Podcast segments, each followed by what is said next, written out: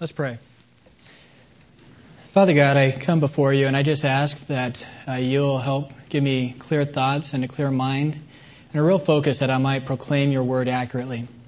I just pray for the hearts of the hearers here as we as we proclaim this important message, Lord, that you might carry the words from the text to their hearts, that their hearts might be tender and softened and receptive to, to hearing your word. Give them understanding, Lord. Help me to speak clearly. And Lord, I just pray that as a result, you'll make us a church that is not gospel phobic. Lord, that we will freely proclaim your gospel to the lost. Lord, may we be encouraged by this time together and convicted when appropriate. And I just pray that this will be done to your glory and honor. In Jesus' name, amen. Webster's dictionary defines a phobia as a persistent, irrational fear of a specific object, activity, or situation that leads to a compelling desire to avoid it. Now, there are many types of phobias. For instance, you have octophobia, which is a fear of the figure eight. You have something which I might be stricken with right now, homilo- wait, homilophobia, which is a fear of sermons. Theological phobia, fear of theology ergophobia, which I've been accused of in the past, which is fear of work, Anglophobia, fear of England, Francophobia, which is fear of France. You probably have people who are Anglophobic in France and Francophobic in England. It's interesting. You have gamophobia, which is fear of marriage, anuptophobia, fear of staying single. You have hadephobia, which is fear of hell, uranophobia, which is fear of heaven, lachanophobia, which many children have, which is the fear of vegetables, you have carnophobia, which is fear of meat. And something I actually have and struggling with is phalacrophobia, which is fear of becoming bald. but if I ever do reach that point and conquer that, hopefully I have chaetophobia, which is the fear of hair. So there's all kinds of ailments and afflictions which we have, and one thing that did not make the list was gospophobia. Now, that is the title of my sermon, and before we really get into it, let's see if any of us have gospel phobia. When you figured out that I was going to be talking about sharing your faith and evangelism, did your stomach begin to quake and turn in knots? Do you feel an ulcer developing in your system right now? When people talk about evangelism and sharing your faith, do you feel convicted? When the prospect of going street preaching comes before you, do you just cringe in fear and terror and just say, Oh Lord, not me? Do you find yourself bypassing, bypassing opportunities at Thanksgiving and Christmas time when the topic of religion comes up? Do you just tend to cower away for fear that people might think that you're a fundamentalist, backwoods Jesus freak? Do you find yourself ducking away at many opportunities to share your faith in shame because you're too cowardly to stand up for what you know is right and to share the gospel? Well, if that's the case, you have one form of gospel phobia, the unbiblical sort the fear of sharing your faith. But it's interesting when you study the scriptures, you see that Paul also had gospel phobia. He had a unique form of gospel phobia. The one time arch enemy of the gospel, who was the coat check man for the murderers of Stephen, who went from house to house, ravaging Christian homes, dragging them off to prison in stormtrooper like fashion, the man who, even after he converted, everyone was still scared of him because he acquired such a notorious reputation. This man who met Jesus on the road to Damascus and with all the zeal that he persecuted the church with, redirected it to build the church and proclaim the gospel, had gospel phobia. However, Paul did not have the gospel phobia in the, gospel phobia in the unbiblical sense. What he feared more than anything, he feared hindering the gospel. Instead of fearing sharing the gospel, he had a tremendous fear of not sharing the gospel. Paul did not fear death. He did not fear pain. He did not fear loneliness, nor did he fear the number eight. But what he did fear was being silent and in any way hindering or restricting the gospel message of Jesus Christ. And that brings us to our text today, 1 Corinthians 9, 15 through 18. 1 Corinthians 9, 15 through 18. Paul writes, But I have used none of these things And I am not writing these things that it may be done so in my case. For it would be better for me to die than to have any man make my boast an empty one. For if I preach the gospel, I have nothing to boast of, for I am under compulsion. For woe is me if I do not preach the gospel. For if I do this voluntarily, I have a reward. But if against my will, I have a stewardship entrusted to me. What then is my reward? That when I preach the gospel, I may offer the gospel without charge, so as not to make full use of my rights in the gospel. Today we're going to examine the heart of a man who beat for the Lord and who bled for non-Christians around the world, a man who had a desperate fear of not sharing his faith, and we're going to extract three lessons from him. Three cures for unbiblical gospel phobia so that you might go out and fearlessly share your faith that you will no longer have the unbiblical gospel phobia of the world where you fear sharing your faith, but you might have a tremendous fear and anxiety about being silent about the gospel. Those three cures are the following. They are to revere the power of the gospel, to fear the creator of the gospel, and to clear the way of the gospel. To revere the power of the gospel, fear the creator of the gospel, and clear the way for the gospel. Now place yourself in Paul's situation. You are on your second missionary journey, journeying from town to town around the Mediterranean, proclaiming the gospel, and you come across a city called Corinth. Now, Corinth geographically is situated similar to Panama is situated, where you have a large landmass, and then you have another large landmass, and a narrow stretch of land that connects two great oceans. In the Mediterranean, Corinth had two ports on the Ionian and the Aegean Sea that was separated by a mere four miles. And so what would happen would, would be that all the Mediterranean mariners would get their ships and their boats, and they'd put their boats on skids to make a four mile trek across land and save an otherwise difficult and arduous journey. So what happened was Corinth became the city of commerce and city of trade. It began to attract uh, the Isthmian Games, which next to the Olympics was one of the biggest athletic spectacles in the Mediterranean at that time. It also had an acropolis which, uh, with a very prominent temple to Aphrodite, Aphrodite or Venus, the goddess of love. So there's a tremendous tourist infusion too. And so what happened when you have a real wealthy and prosperous city is people no longer had to concern themselves with mere survival. They didn't have to worry about whether or not rain would come and water the crops as much as they worried about this. What am I going to do to pass the time? And so what happened was Corinth became a pleasure seeking city, a city of sin, to the point where to Corinthianize was a dirty word. And so you enter the city detestable, probably equivalent to a to an Amsterdam of today and you look at all the sin, but yet you see that the gospel message of Jesus Christ is having its effect, and that the Lord is calling out people to himself. That there is a body of believers that is very prevalent and active in Corinth, and so active are they, and so encouraged are you, that you stay there for a full 18 months. And you've never stayed anywhere that long. In fact, the longest place you've ever stayed was three years in Ephesus. So 18 years, 18 months of fruitful ministry where you develop deep relationships with them. You shepherd them. You disciple them. You help them heal their marriages. You see them go from being fornicators and immoral idolaters to godly men and women. And so, at the end of 18 months, you move on as you sense that the Lord is calling you to go someplace else to minister. Yet, to, to your dismay, you hear rumors and words from messengers from Corinth that the sickening cancer of the world has once again infected the church. People are sliding back into immorality. They're going back to their old pagan ways. People begin to question you, question your motivation, and tend to justify their own sin by saying you don't know anything and creating some sort of false sense of spirituality. And so what do you do? You write a letter. And in the letter, you not only use your, your your friend stature as a friend and as a father figure, but your full weight as an apostle. Why? Because you want these people to cease from sin.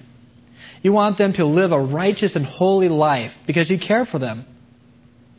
But as with many immature Christians, when confronted with truth, instead of introspectively, introspectively examining their own hearts to see if what you're writing is true, they turn their guns towards Paul and they begin to accuse him.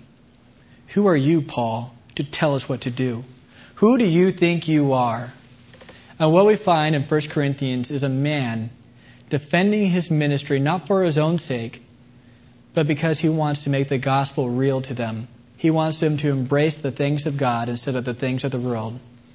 And as we get into our text, we see that he is defending his ministry, defending himself against all accusations so that they might fully embrace the gospel.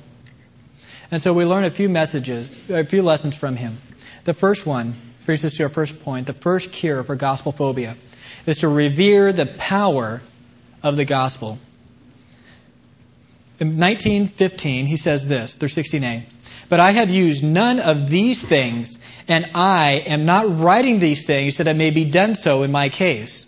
What we see is that Paul was not interested in his apostolic rights. So I'll get into this. Paul had the right, as an apostle, to make his living from the gospel. He defends that very clearly in chapter 9. But what people did in Corinth was they turned it on him. They said, Paul, if you are such a wonderful, godly man, how is it that you're still making tents? After all, isn't that the spirit of the age? If you're a good actor, shouldn't you make your living from being an actor? If, if you're such a good actor, why are you serving me burgers at Red Robin, right? If you are a professional, that equates with good and proficient.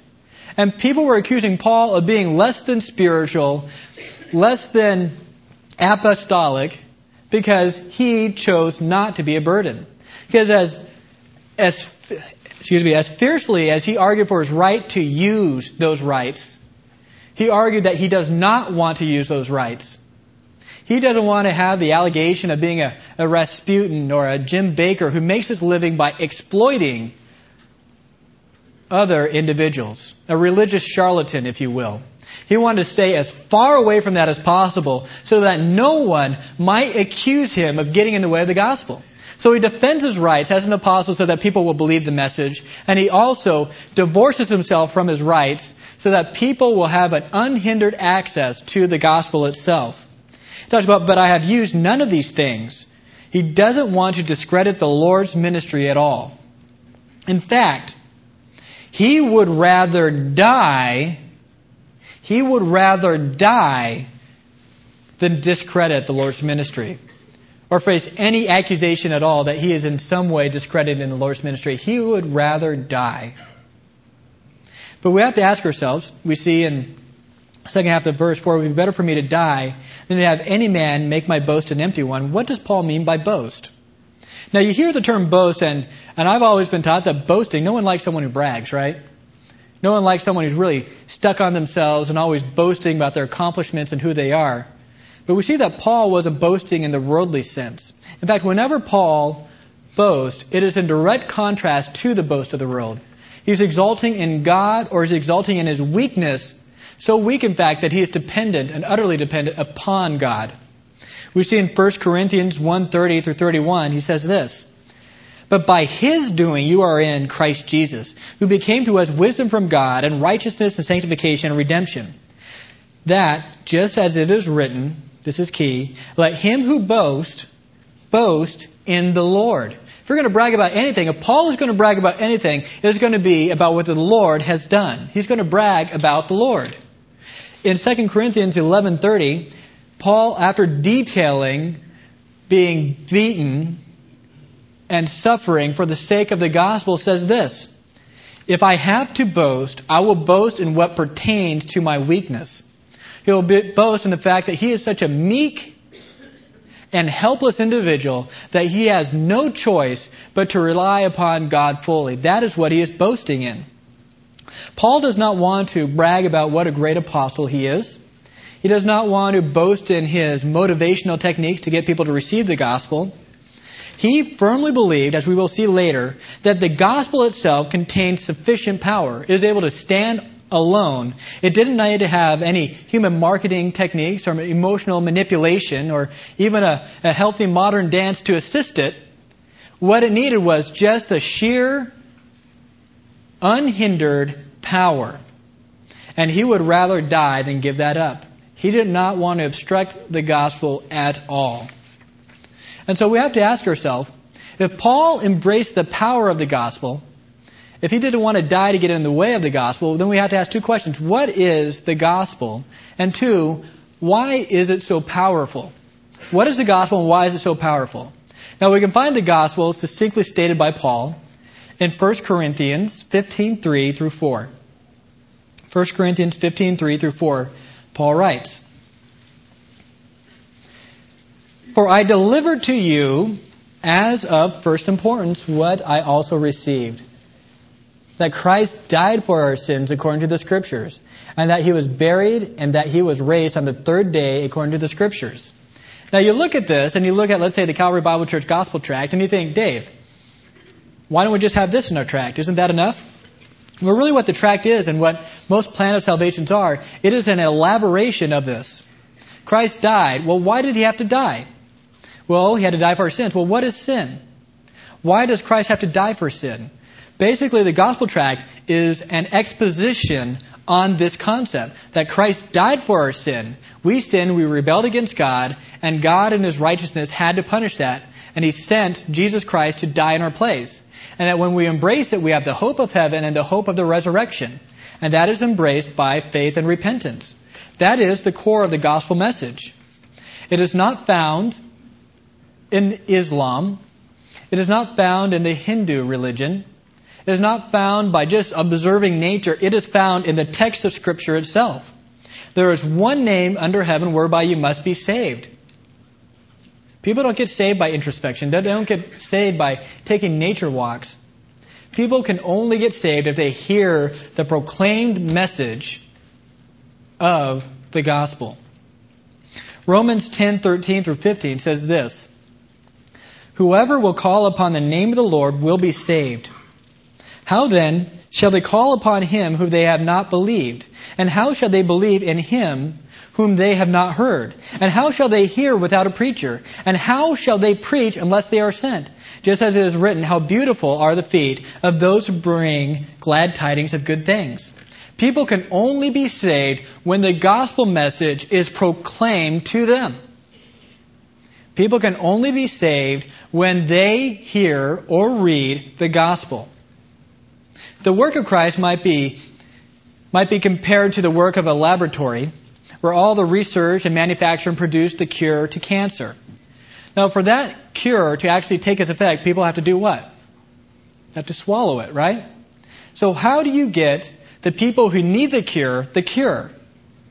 The way you get, get it there is through the distribution, through marketing, through salesmen going out and distributing the pill. Now, in the same way, Christ's death on the cross fully accomplished our salvation. But it is incomplete to the people who will be saved until they hear the gospel message. And that is where the church comes in. We are to proclaim the gospel. We're to take this message to the lost so that they might embrace it. It is through the spoken word of the gospel. And Paul committed his life to it who has sold out, radically committed to proclaiming the gospel of Jesus Christ. And the way he did it was through unleashing its power on the lost. And that takes us to Roman, Romans 1.16. Romans 1.16, a key verse. He says this, For I am not ashamed of the gospel, for it is the power of God for salvation to everyone who believes, to the Jew first, and also the Greek. The gospel has superpower.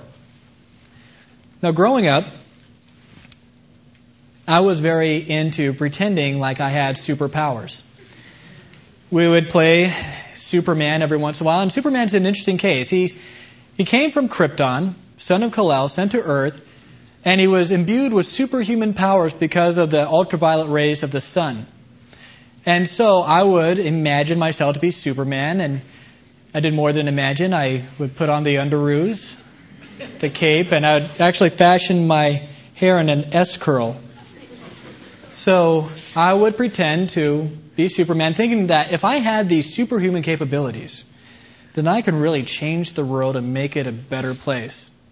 But eventually I grew out of that. After all, I was about 13 years old at the time. and I started getting into government policy, thinking that maybe it's not in these super, these supermen superpowers I could change the world, but perhaps it could be in the form of the United States government, right?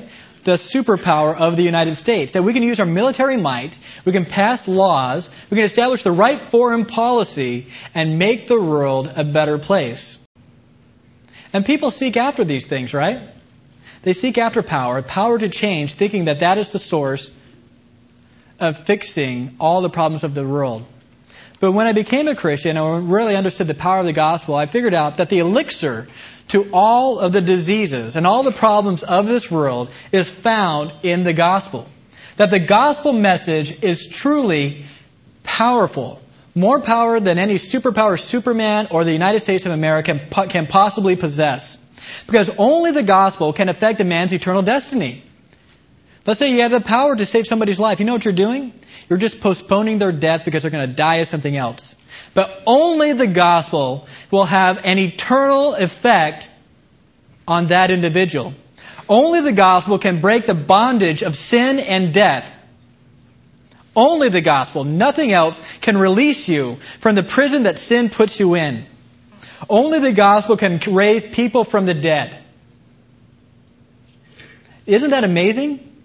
That within the gospel message, there is a way that people will be resurrected from the dead and have eternal life. Only the gospel can offer starving individuals hope. The power is in the gospel. It is the most powerful message ever wielded on this planet. The gospel is supernatural. It contained within the message is the ability to transform somebody's life in front of you. And Paul realized that gospel and he felt no shame in telling people about it.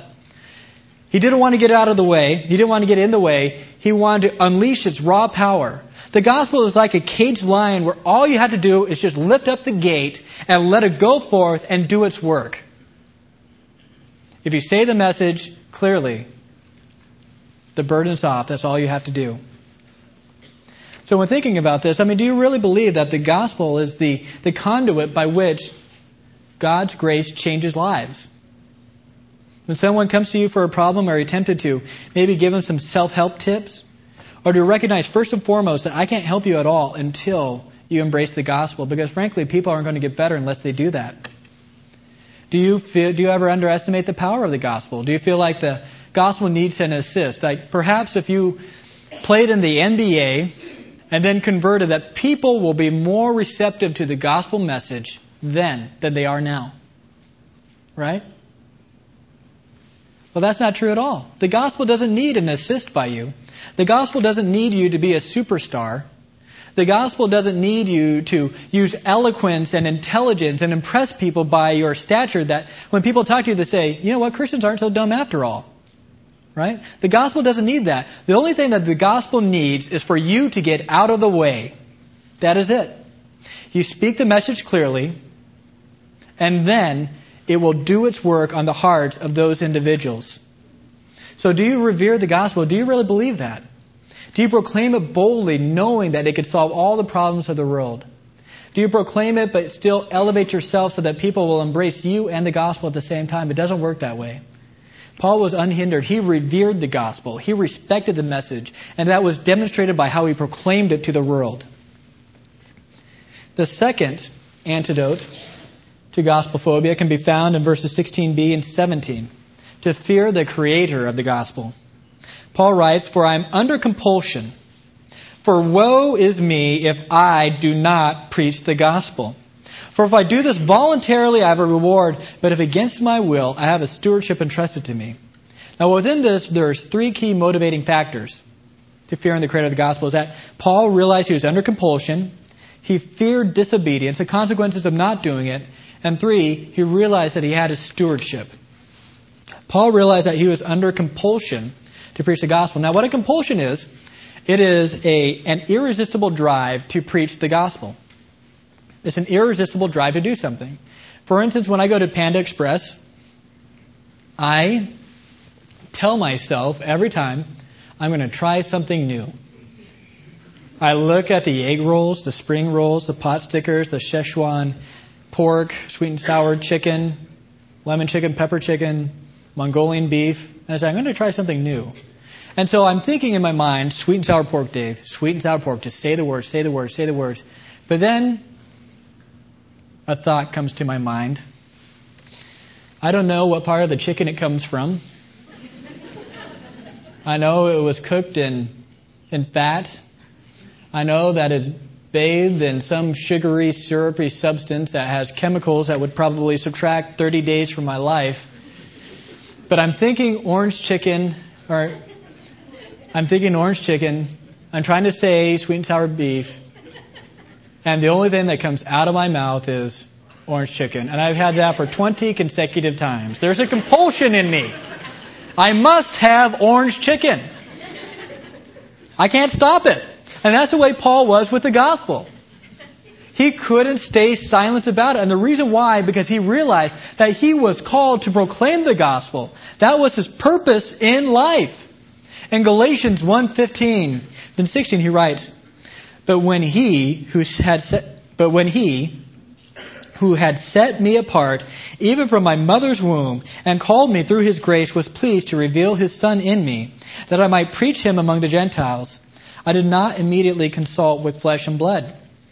Paul realized that he was set apart for a singular purpose of preaching the gospel to the Gentiles. Now, some of you might be thinking, well, I wasn't really set apart to preach to the Gentiles. But I'll contend this, that you have a calling too. And your calling can be found in Matthew 28, 18 through 20. Jesus says, All authority has been given to me in heaven and on earth.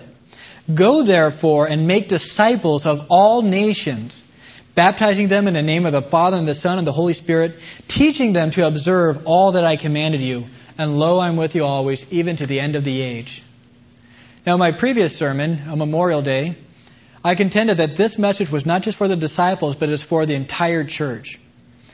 That Calvary Bible Church and you, members of Calvary Bible Church, have been called out to take the message that saved you to a dying and lost world.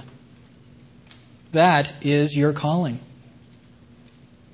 And with a calling, you have a responsibility. And you have to ask yourself, how faithful are you to that calling? Do you realize that you have been called to share your faith? That that is why you've been placed on earth? That evangelism is the one thing that we can do better here on earth than in heaven. That is why you're here. See, Paul feared disobeying his calling, and you should too. In fact, Paul says, Woe to me if I do not preach the gospel. Now, woe in, in vernacular might be equated with gnarly or large waves, woo, you know, all that stuff. You hear Keanu Reeves say it all the time. But in the biblical sense, it was a terrifying word. Woe was a terrifying word. It suggests distress and affliction, being accursed. Jesus says in Matthew 20, 23, 13, when talking to this to the Pharisees, the seven woes of the scribes and Pharisees. But woe to you, scribes and Pharisees, hypocrites, because you shut off the kingdom of heaven from men.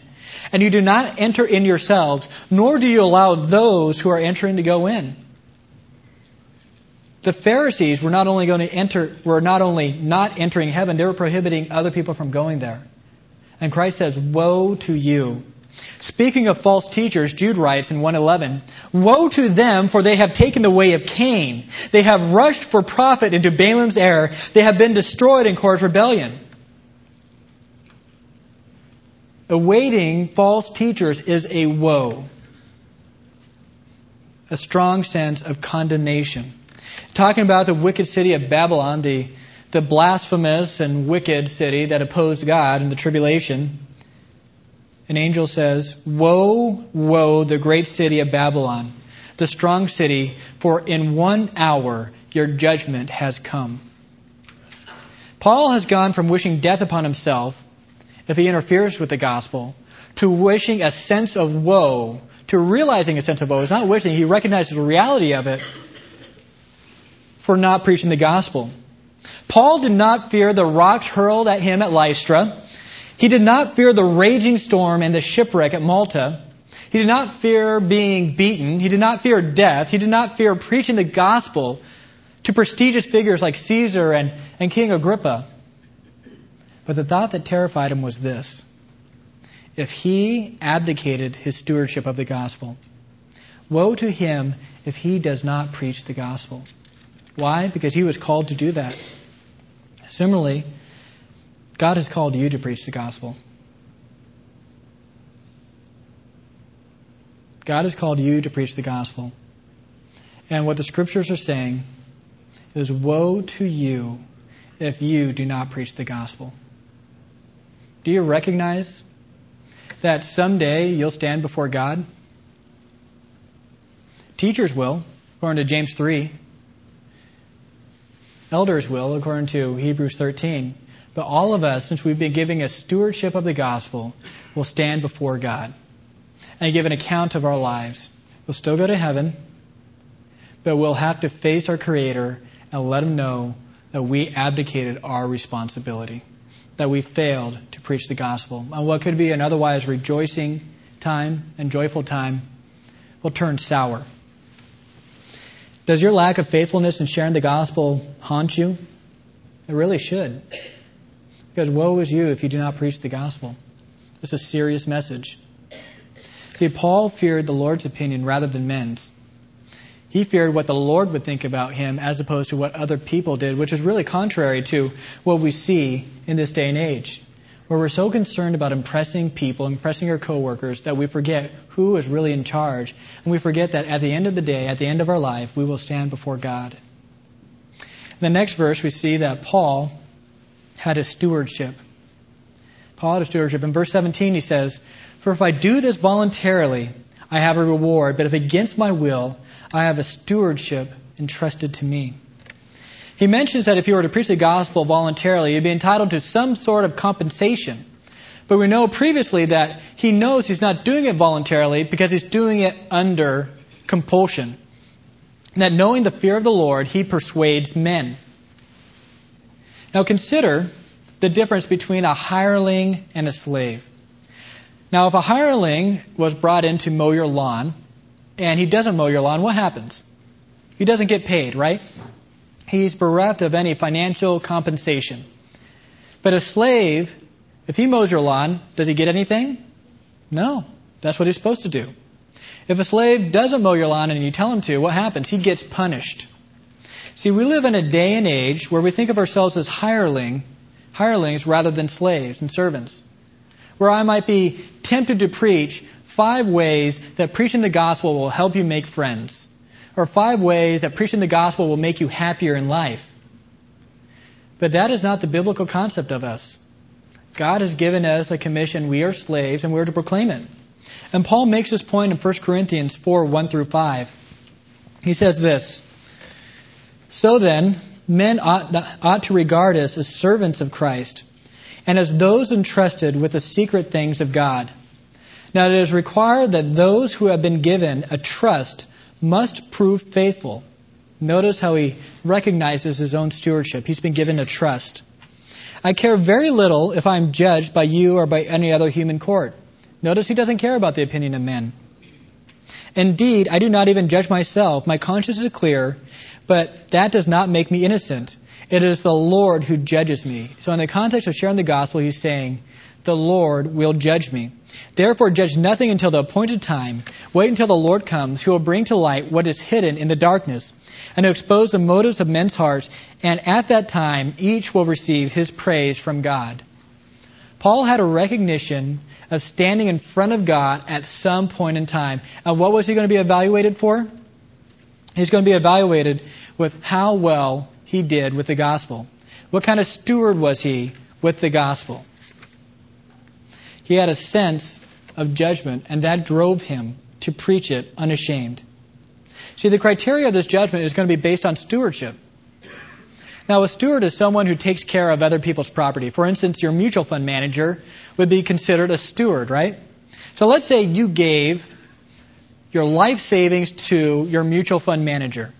You figure the stock market is looking up, and you get excited thinking, this is going to make me a lot of money. So after about a year, you see that the stock market rises about 20%. And you think, wow, if you just invested in the Dow, I will be set. But when you talk to your mutual fund manager, you find out that you didn't make a penny. In fact, he never even invested your money. Why? Well, he tells you, well, I was too busy going on vacation and I, uh, I was busy playing solitaire on the computer. I finally was able to master the game, incidentally. I can beat any game. Furthermore, I was afraid to put it in the stock market because, you know, it's so erratic, you might lose money. And finally, even if I knew how to to put it into the stock, you know, stock market, well, investor money, if I wanted to, I, I don't know how to do it. I mean, how do you give your money to those brokers? I, I have no idea. Now, after your anger subsides, what will you be tempted to do? What will you do? You'll fire him, right? Because he was a terrible steward of your money. Yet Christ has given us the gospel, and has given us a stewardship where we are to proclaim the gospel message of Jesus Christ. Yet we care about balancing our checkbooks. We check the newspaper daily to see how our stocks are doing, even though it's been depressing lately. And we're doing all these things to manage our financial resources. But who cares? What God cares about is what kind of steward are you with the gospel? Your friends? Have they heard the gospel message? Has your family heard the gospel message? Have your neighbors heard the gospel message? See, Paul may have had more opportunities than you. He traveled from all around the Mediterranean, from continent to continent, and country to country, and city to city to proclaim the gospel. But the issue is this what kind of steward are you with the opportunities given to you? Do you make the most out of every opportunity? When Christmas time comes up and you're with your unsaved family, do you bring up the gospel or do you shy away from it? I'm not saying all of us need to be street preachers, but all of us have non Christians in our lives that need to hear the gospel. Amen? So the question is are we telling them? Are we telling them? Finally, we get to the last point, which is we need to clear the way for the gospel. Verse 18. It says, What then is my reward? That when I preach the gospel, I may offer the gospel without charge, so as not to make full use of my right in the gospel. See, in this verse, Paul reiterates a point. He asks what his reward might be. And he's not looking for any sort of compensation or financial, or compensation or financial um, aid, or any pat on the back. The only thing he wants is this. He wants the gospel to be unhindered. He wants the gospel to go freely throughout the world. He wants nothing to interfere with the gospel message itself. He wanted no reward. He was willing to forsake his rights as an apostle for the sake of the gospel message.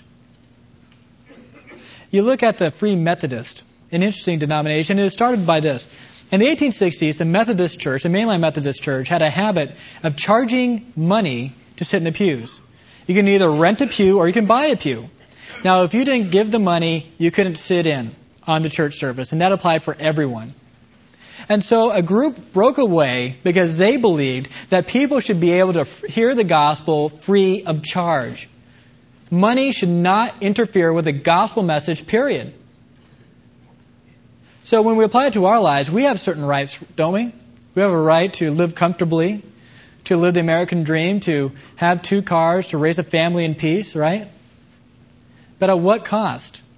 Is that interfering with your proclamation of the gospel? Are you working 70 hours a week to get that raise so you can make more money at the expense of getting involved in some sort of ministry here at church? Are you afraid of ruffling feathers at the workplace if you were to proclaim the gospel to those people? Because you know that that might interfere with your future financial plans? Are you afraid of disrupting social feathers around the neighborhood where people want to esteem you as highly? You won't be as invited to as many parties because you're labeled as that fundamentalist Jesus freak family. Right? See, we all have rights that we think we're entitled to, but Paul cleared the way of the gospel and he set aside his rights. He wasn't concerned about himself as much as he was concerned about the unhindered proclamation of the gospel. So when we look at this church, and you know, I know this was a pretty heavy message, but it's true. We have to look and, and analyze: Are we being good stewards of the gospel message? Are we proclaiming it? Are we evangelical Christians in name only, or do we actually evangelize? Now, if you do want some practical help, let, let me give you some help here. The first thing you need to do is if you have been a bad steward of the gospel, is to repent of your complacency. Not sharing the gospel, hoarding the message to yourself, it is sin. But just like I talked about at communion, if it is repented, God deals with it. I mean, this might be one of the reasons why many of you feel like you've hit the glass ceiling in your walk with God and why you're not necessarily growing. Because you have some unrepentant sin in your heart, and that is the sin of omission, of not sharing the gospel. But if you do confess it, the Lord is faithful and righteous to forgive, right? He tells Peter to forgive 70 times 7. He'll do the same thing. Second thing you could do is to pray for the lost. Make a list of seven names that you know, family members, friends, and pray for them on a different day of the week. Monday, pray for your father. Tuesday, pray for your mother. Pray for your neighbor on Wednesday. Thirdly, take the class.